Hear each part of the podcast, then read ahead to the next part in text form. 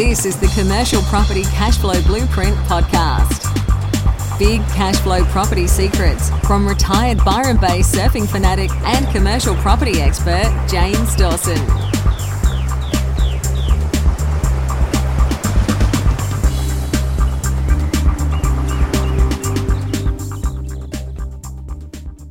Hi everyone, it's James Dawson here from commercialrealestateinvesting.com.au and in today's podcast going to have a chat about confidence in the property market and what confidence means to property investors.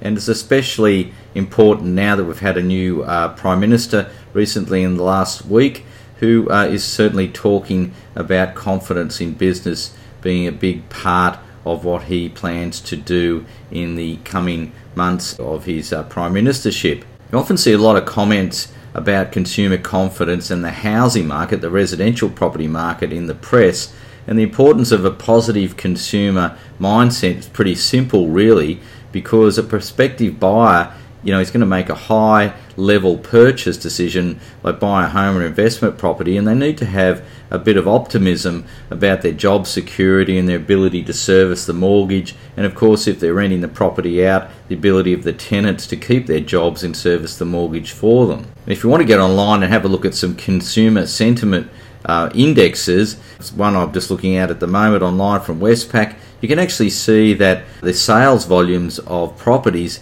follows pretty much exactly the consumer sentiment ratio that's in these graphs. So if the consumer sentiment is down, the property sales go down. If it's up, property sales go up. They say that about 85% of the time, sales volumes actually follow the consumer confidence level. And there's also a bit of correlation between mortgage rates and consumer confidence. And if you look at graphs again that are available online, you can see that generally when interest rates are falling, consumer confidence will show an improvement and vice versa. So, of course, the big question is at the moment is where consumer confidence is heading from here. It's been quite a heated residential property market, particularly in cities like Sydney, and that seems to be cooling a tiny bit, which is probably a good thing to bring it back to a more stable market that's not so heated. It's not very nice to operate as an investor, particularly in a heated market. Commercial, of course, follows residential but at a much slower pace and certainly usually isn't subject to the highs and lows that the residential market can seem to have. One thing I have noticed in recent months is an increase in commercial property investment by new investors. And generally, the market is still a great market to operate in because it hasn't sort of had this overheated situation that's been happening with residential. So people can take their time to uh, buy properties and really base their decisions on the numbers and be a bit more cold and hard and certainly be more professional in their investment decisions about what they buy. A few people have asked me already how I feel about Malcolm Turnbull, the new Prime Minister, not really from his political views, but what he may do for the confidence level of Australian investors. And I uh, honestly feel that he's going to instill a bit more confidence and certainly drive the bus a bit to get more confidence in business, which is great for commercial property investors because confidence in business in general has been a little bit lacking. It's not to say there's some great investments out there and certainly great tenants, but it does make people sit on their hands a little when they're looking at investing, and that can be a bad thing because if you're particularly looking for cash flow positive properties, all the time that you're wasting sitting on your hands means that you're missing out on positive cash flow that could otherwise be in your bank. Now, Malcolm Turnbull is obviously a very, very wealthy person with a fortune of about $186 million. He owns uh, quite a stack of commercial property and also some residential property. Owns his own building in Double Bay where his offices are. So obviously puts his money where his mouth is with regard to commercial property investing in Australia. Malcolm Turnbull certainly, after watching a television story on him last night on the ABC, Malcolm Turnbull certainly confident and pro business, and I feel this should encourage positive uh, consumer sentiment, which means that you know, more people will come into the market to have small businesses, and these are potentially your tenants for your commercial property investment. So I really see that as a good thing. Of course, it's a little bit early to say. He's only been in the job for a week or so now, and we'll certainly have to watch this over the coming months and see actually what happens, whether he makes uh, some changes as suggested. Positive confidence or more confidence can really cause a bit of a spiral that leads to higher spending by individuals and businesses, and that means that you know companies perhaps would increase their investment in their enterprise, hire some more workers, increase their office space if they need to, or their factory space. Uh, certainly, new people deciding that they're going to open a small business creates tenants for uh, commercial property investors, and the cycle goes on. I personally believe that someone running the country that's achieved such a high level of personal success obviously is going to be great for the country. Doesn't matter which side of the fence you're on he certainly can explain things in an easy to understand way, and that in itself actually brings about a bit of confidence in what he's saying because you can easily understand it.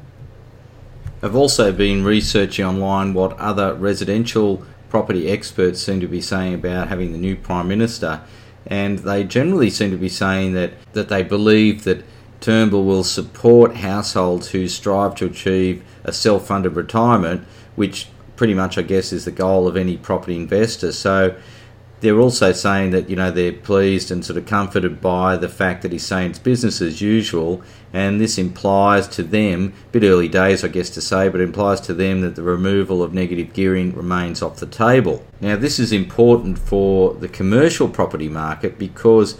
According to a great deal of experts, and it's pretty much common sense, and I'm just reading uh, an article by Colliers International Commercial. They're saying that, you know, of course, the housing market drives retail spending growth. And in fact, last year was the strongest year for retailers since prior to the GFC. And the lift in spending, they, they say, uh, has been driven by low interest rates and the rising asset prices and the willingness of consumers to gradually reduce their rates of savings. Of course, it's no secret that one of my niche markets is having retail on the ground floor with residential above, and Colliers have uh, said that they've noticed an increased interest in owners diversifying their, their retail investments to include other uses such as apartments and student accommodation as a combination style approach to their investing. And overall, Colliers believe that demand for retail assets is outweighing supply, so that's a great thing for a commercial property investor. I mean, I really prefer a market to be steady as she goes rather than having a huge increase and then a, a bottom out down the track. And commercial property seems to be good like that over the last 20 odd years. It's been my experience that it's been fairly steady as she goes. And certainly, I think that's great for an investor that's planning to use that income for retirement.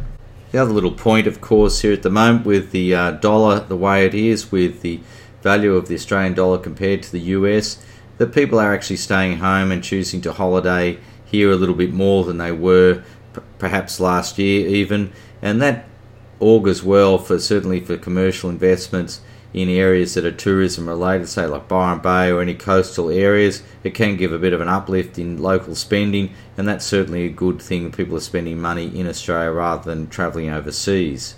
Colliers also say that uh, Australian commercial property continues to deliver favourable returns compared with global property markets, and according to their numbers, over the year to December 2014 last year, Australian retail property generally returned about 10.7% to the investors of that property.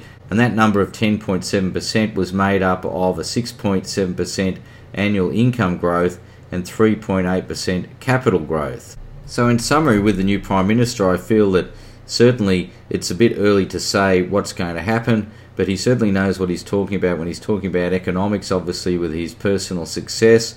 So, I see that as to, to be a great confidence boost to anyone in business, and that's got to be good for a commercial property investor.